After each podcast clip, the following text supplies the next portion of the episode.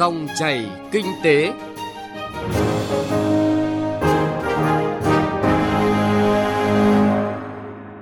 Biên tập viên Bảo Ngọc xin chào quý vị và các bạn. Dòng chảy kinh tế hôm nay có những nội dung đáng chú ý. Kinh tế có dấu hiệu chuyển biến nhưng còn nhiều thách thức. Thúc đẩy kinh tế tuần hoàn trong hoạt động tiêu dùng và bán lẻ. Quảng Bình tháo gỡ vướng mắc trong thi công cao tốc Bắc Nam. Thưa quý vị, 7 tháng năm nay, kinh tế thế giới vẫn đối mặt với những thách thức lớn và tăng trưởng yếu, làm phát tăng và nhiều yếu tố không chắc chắn. Ở trong nước, với sự nỗ lực bền bỉ, nền kinh tế của đất nước vẫn đạt mức tăng trưởng tích cực, kinh tế vĩ mô ổn định, các cân đối lớn được đảm bảo. Dự báo thời gian tới, những thách thức còn nhiều, kinh tế thế giới vẫn tác động không nhỏ đến kinh tế trong nước. Phóng viên Bá Toàn thông tin. Theo Tổng cục Thống kê, Tình hình kinh tế xã hội tháng 7 và 7 tháng năm 2023 của nước ta đã xuất hiện một số điểm sáng đáng ghi nhận.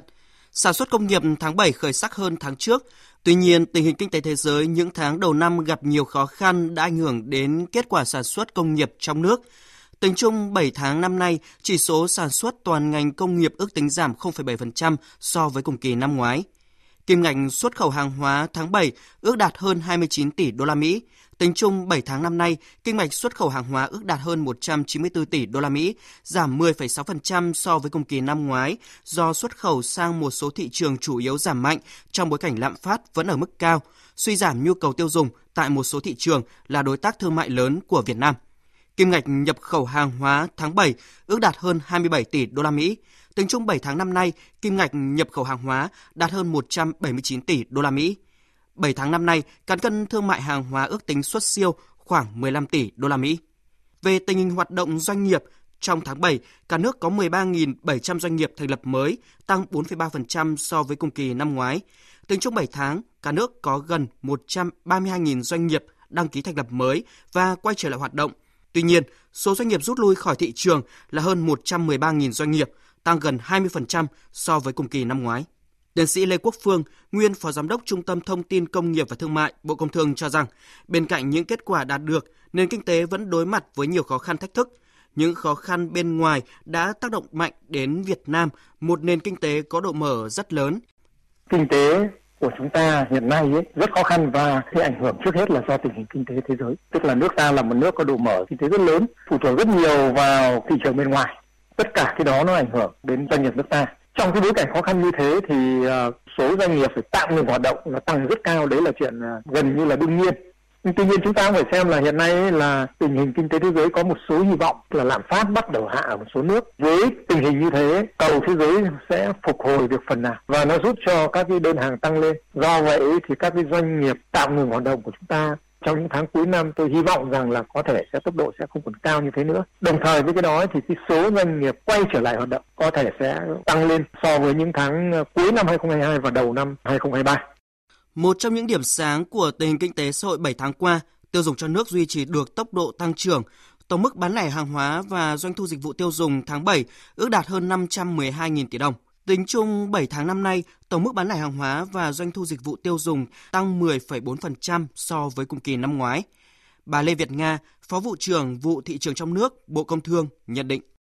Tiêu dùng trong nước vẫn tiếp tục là một trong những trụ cột để phát triển kinh tế tại Việt Nam và góp phần vào việc phục hồi kinh tế sau đại dịch Covid. À, chúng tôi cũng nhận thấy rằng là người tiêu dùng cũng rất là hào hứng trong việc tiêu thụ sản phẩm hàng hóa sản xuất trong nước. À, ngoài ra là chúng tôi luôn luôn quan tâm đến công tác bình ổn thị trường à, vào những cái dịp mà dễ có khả năng là tăng giá, ví dụ như là Tết hay là những cái dịp mà tập trung vào lễ hội, những cái tháng mưa bão thì luôn luôn có những cái chương trình để vận động các địa phương tham gia vào bình ổn thị trường và các doanh nghiệp tham gia và chương trình bình ổn thị trường thì đều là những doanh nghiệp uy tín thế và hoàn toàn là dựa vào những sản phẩm hàng hóa sản xuất được ở trong nước để chúng ta luôn luôn chủ động trong mọi tình huống với những cái sản phẩm hàng hóa mà phục vụ cho đời sống thiết yếu của người dân hàng ngày. Nhiều nhiệm vụ giải pháp để đưa nền kinh tế vượt qua khó khăn đã được triển khai, đã có những chuyển biến nhưng cũng phải nhìn nhận những dấu hiệu này chưa thực sự mạnh mẽ. Thực tế này đồng nghĩa với gánh nặng và áp lực sẽ dồn lên những tháng còn lại của năm kế hoạch 2023. Phó giáo sư tiến sĩ Ngô Chí Long, chuyên gia kinh tế cho rằng. Động lực tăng trưởng thì chúng ta thấy là cỗ xe tam mã. Thứ nhất là cầu thứ hai là đầu tư công thứ ba là xuất khẩu. Thế thì trong ba cái động lực đó chúng ta thấy là cầu có ý nghĩa quan trọng. Cho nên là nhà nước đã tìm mọi biện pháp để phục hồi cái cầu làm sao kích cầu tăng trưởng. Đây là một yếu tố quan trọng. Vấn đề thứ hai là tăng cường cái đầu tư công. Thấy là chính phủ hết sức là quyết liệt có nghĩa là tập trung toàn tâm, toàn ý, toàn bộ sức lực mà sử dụng một cái hệ thống chính trị đồng bộ, có nghĩa từ trung ương đến địa phương, các ngành, các cấp.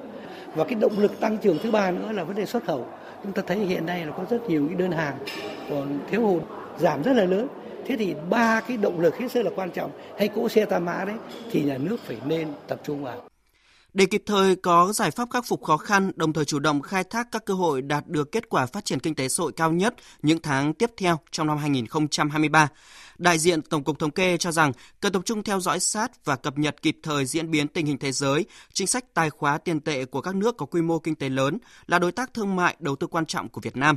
Giữ vững ổn định kinh tế vĩ mô, thực hiện chính sách tiền tệ chủ động linh hoạt, hiệu quả, phù hợp đồng bộ chặt chẽ hài hòa với chính sách tài khóa, chính sách vĩ mô khác – liên tục cập nhật các kịch bản dự báo về tăng trưởng, lạm phát để chủ động điều hành ứng phó với các tình huống phát sinh. Triển khai nhanh, hiệu quả các chính sách tài khóa và tiền tệ mà Quốc hội đã thông qua để các chính sách đi vào cuộc sống và phát huy hiệu quả tối đa. Đồng thời, đẩy mạnh sản xuất tiêu dùng trong nước, nhất là các mặt hàng có nguyên nhiên vật liệu đầu vào nội địa để hạn chế nhập khẩu và chủ động nguồn cung.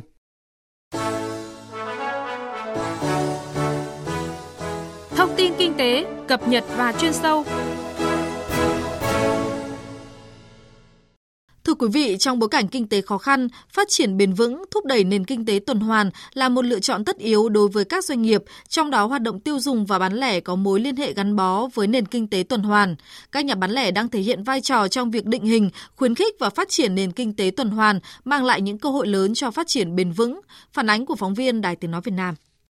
Hiện nay, Việt Nam đã xuất hiện nhiều điển hình về kinh tế tuần hoàn như mô hình khu công nghiệp sinh thái, mô hình kinh tế sinh thái, mô hình sản xuất sạch hơn và nhất là các sáng kiến kinh tế tuần hoàn. Các doanh nghiệp không chỉ tập trung xây dựng và thực hiện chiến lược phát triển bền vững trong phạm vi doanh nghiệp mình mà quan tâm và dành nguồn lực đầu tư cho việc tăng cường sự tham gia và nâng cao năng lực cho các nhà cung cấp, các bên liên quan trong chuỗi giá trị của doanh nghiệp, từ đó tạo thành một hệ sinh thái bền vững. Là một doanh nghiệp bán lẻ hiện đại, Ion Việt Nam hướng đến người tiêu dùng và đồng hành cùng người tiêu dùng thay đổi nhận thức về vai trò của bảo vệ môi trường. Ông Đàm Mạnh Tuấn, giám đốc khối vận hành khu vực phía Bắc Ion Việt Nam cho biết, các hoạt động khuyến khích tiêu dùng xanh của Ion tạo ra tác động tích cực không chỉ thực hành trách nhiệm với môi trường, xã hội mà còn xây dựng được hình ảnh thương hiệu đẹp trong mắt người tiêu dùng. Tuy nhiên, thực tiễn triển khai các giải pháp bán lẻ bền vững vẫn còn nhiều khó khăn. Hiện nay cũng ờ, đang rất là đầu tư để dùng những cái sản phẩm ờ, thân thiện với môi trường thay vì túi ni lông hay là những cái cốc giấy và những cái đĩa nhựa dùng một lần. À, hiện nay chúng tôi cũng không bán những cái sản phẩm đấy nữa và đối với khách hàng thì chúng tôi cũng trang bị những cái sản phẩm thay thế. Tuy nhiên thì cái sản phẩm thay thế cũng có một số cái nhược điểm. Thứ nhất là giá thành nó cũng cao hơn và thứ hai là nhà cung cấp cũng ít hơn. Chính vì vậy là khách hàng cũng ít sự lựa chọn. Điểm thứ hai là đối với lại khách hàng thì cũng rất là quan tâm. Tuy nhiên thì tôi nghĩ là cái vấn đề truyền thông thì cũng cần đẩy mạnh hơn nữa và những cái sản phẩm thay thế thì trong thời gian tới chắc chắn là cố gắng làm sao hỗ trợ doanh nghiệp để phong phú hơn. Để phát triển các hoạt động sản xuất và tiêu dùng bền vững hiệu quả, theo các chuyên gia, cần được triển khai đồng bộ tập trung vào các hành động có tính đột phá, bổ sung và gắn kết các nội dung và chương trình liên quan hiện có, trong đó tập trung thúc đẩy sản xuất sạch hơn, sản xuất sản phẩm thân thiện môi trường và đẩy mạnh áp dụng mô hình và liên kết bền vững theo chuỗi vòng đời sản phẩm, phát triển hệ thống phân phối tiêu dùng bền vững, Ông Trịnh Quốc Vũ, Phó vụ trưởng vụ phát triển bền vững và tiết kiệm năng lượng, Bộ Công Thương nhìn nhận. Qua thực hiện chương trình quốc gia về sản xuất và tiêu dùng bền vững thì chúng tôi cũng thấy là nhu cầu về phát triển kinh tế tuần hoàn của xã hội chúng ta từ khâu sản xuất, từ khâu phân phối, bán lẻ và kể cả người tiêu dùng nữa là đã xuất hiện và nhu cầu này nó đang tăng lên rất là là nhanh. Thế thì nhiệm vụ của cơ quan quản lý nhà nước phải khơi thông các cái vướng mắc để cho thúc đẩy được các cái mô hình về kinh tế tuần hoàn trong tất cả các khâu từ sản xuất khai thác tài nguyên sản xuất sản phẩm cho đến phân phối và bán lẻ. Thế thì ờ, chúng tôi cũng đã thực hiện những cái mô hình trình diễn về kinh tế tuần hoàn ví dụ như là đối với thiết kế bền vững cho một số các sản phẩm trong ngành thực phẩm chẳng hạn hay là thúc đẩy kinh tế tuần hoàn đối với các cái chuỗi à, siêu thị bán lẻ sản phẩm. Chúng tôi đánh giá là rất hay và rất thành công. Tuy nhiên thì là chưa mang được cái tính lan tỏa chúng ta vẫn còn thiếu các cái tiêu chí rồi là các cái tiêu chuẩn quy chuẩn mà chúng ta được ban hành và áp dụng rộng rãi trên cả nước. Thứ hai nữa là chúng ta cũng cần phải tăng cường hơn nữa các cái công tác truyền thông. Và cuối cùng là chúng ta cần có những chế tài và các cái cơ chế khuyến khích nó rất là cụ thể. Cần phải dành sự quan tâm nhiều hơn, có những cái cơ chế về thuế, về phí, thậm chí là những cái cơ chế về hỗ trợ tài chính để thúc đẩy được các cái mô hình kinh tế tuần hoàn. Trong thời gian tới, Bộ Công Thương sẽ phối hợp với các bộ, cơ quan, ban ngành và địa phương triển khai thực hiện các nhiệm vụ liên quan đến các nhóm nhiệm vụ ưu tiên nhằm thúc đẩy sản xuất và tiêu dùng bền vững, thay đổi thói quen tiêu dùng của người dân, nâng cao ý thức cộng đồng và thúc đẩy quá trình sản xuất bền vững, tiêu dùng bền vững, hướng đến nền kinh tế tuần hoàn tại Việt Nam.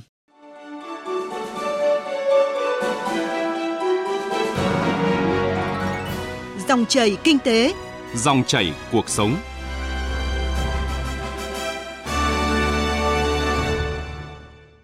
Thưa quý vị, các bộ ngành và địa phương tiếp tục tập trung đẩy mạnh giải ngân vốn đầu tư công. Tính chung 7 tháng năm nay, vốn đầu tư thực hiện từ nguồn ngân sách nhà nước ước đạt 41,3% kế hoạch, tăng 22,1% so với cùng kỳ năm ngoái. Thúc đẩy giải ngân vốn đầu tư công nhằm mục tiêu đưa các dự án công trình giao thông trọng điểm vào khai thác sẽ góp phần hình thành bệ đỡ cho tăng trưởng kinh tế, đồng thời thu hút thêm các nguồn lực ngoài ngân sách, tạo động lực quan trọng để thúc đẩy tăng trưởng kinh tế quý 3 và của cả năm nay. Như tại Quảng Bình, tỉnh này đang tập trung tháo gỡ những vướng mắc dự án xây dựng công trình đường bộ cao tốc Bắc Nam qua địa phận Quảng Bình, ghi nhận của phóng viên Thanh Hiếu. Dự án xây dựng công trình đường bộ cao tốc Bắc Nam phía Đông đoàn qua tỉnh Quảng Bình có 3 dự án thành phần với tổng chiều dài khoảng 126 km. Khởi công trong năm 2022, dự kiến hoàn thành năm 2023 theo nghị quyết của Quốc hội và Chính phủ. Để bàn giao mặt bằng cho dự án, 580 hộ dân được bố trí vào ở trong 26 khu tái định cư tại 19 xã với diện tích hơn 69 ha. Tuy nhiên, hiện mới có một khu tái định cư đã xây dựng xong, hai khu đang tiến hành xây dựng, hai khu mới phê duyệt dự án và 10 khu đang làm các thủ tục để phê duyệt đầu tư. Nhiều công việc chưa có tiền lệ khiến việc thực hiện còn nhiều lúng túng. Theo ông Nguyễn Văn Lương, Chủ tịch Ủy ban nhân dân xã Cư Nậm, huyện Bố Trạch, Mặc dù bàn giao mặt bằng sạch không kịp tiến độ ngày 30 tháng 6, nhưng địa phương đã tháo gỡ các khó khăn về quỹ đất để di dời giải phóng mặt bằng, hoàn thành các thủ tục xây dựng khu tái định cư. Chúng tôi cũng tham mưu cho các cấp sớm đưa trả lại mặt bằng trong thời gian sớm nhất.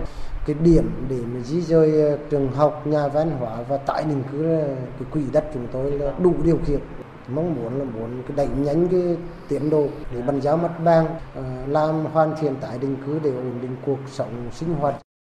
Tỉnh Quảng Bình đã bàn giao 84% diện tích mặt bằng sạch để thi công dự án đường bộ cao tốc Bắc Nam phía Đông giai đoạn 2021-2025 nhưng vẫn chưa có khu tái định cư nào hoàn thiện. Vấn đề đặt ra là khối lượng công việc trong giải phóng mặt bằng, bồi thường, bàn giao đất khá lớn nhưng việc xây dựng các khu tái định cư diễn ra rất chậm thì người dân vùng dự án phải sống ở đâu? Ông Trần Anh Tuấn, Phó Giám đốc Sở Giao thông Vận tải tỉnh Quảng Bình cho biết. Xây dựng các cái khu tái định cư cái này theo quy trình cho nên cái việc chậm á, là cũng do các cái thủ tục pháp lý xác định cái vị trí đất đai rồi đánh giá tác động môi trường đầu tư rồi là lập bản vẽ thi công thiết kế để xây dựng dự án cái quy trình nó cũng hơi chậm. Và cái vấn đề này thì các sở ngành là phải thường xuyên báo cáo đối với ban chỉ đạo. Tại buổi làm việc với hai tỉnh Quảng Bình và Quảng Trị về xây dựng công trình đường bộ cao tốc Bắc Nam phía Đông, Thứ trưởng Bộ Giao thông Vận tải Lê Đình Thọ cho rằng những tồn tại và khó khăn vướng mắc cho đến nay không phải là lớn. Đề nghị các địa phương, đơn vị cần tập trung ra soát, xây dựng kế hoạch cụ thể để tiếp tục triển khai thi công. Vướng mắc nhất hiện nay là câu chuyện tái định cư.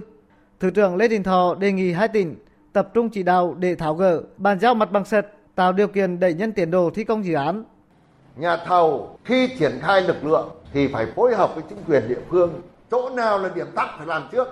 Và khi làm thế thì nó khó cái gì để tập trung tháo gỡ trước. Còn những cái nơi mà đào đắp khối lượng lớn phải tính đến những phương án là vật liệu lấy ở đâu. Còn khó khăn đến đâu thì chúng ta phải ưu tiên phối hợp chính quyền địa phương. Chỉ cần xử lý một số cái là chúng ta điều phối đất được là thành công. Cái đấy gắn liền với hiệu quả trong vấn đề tổ chức thi công.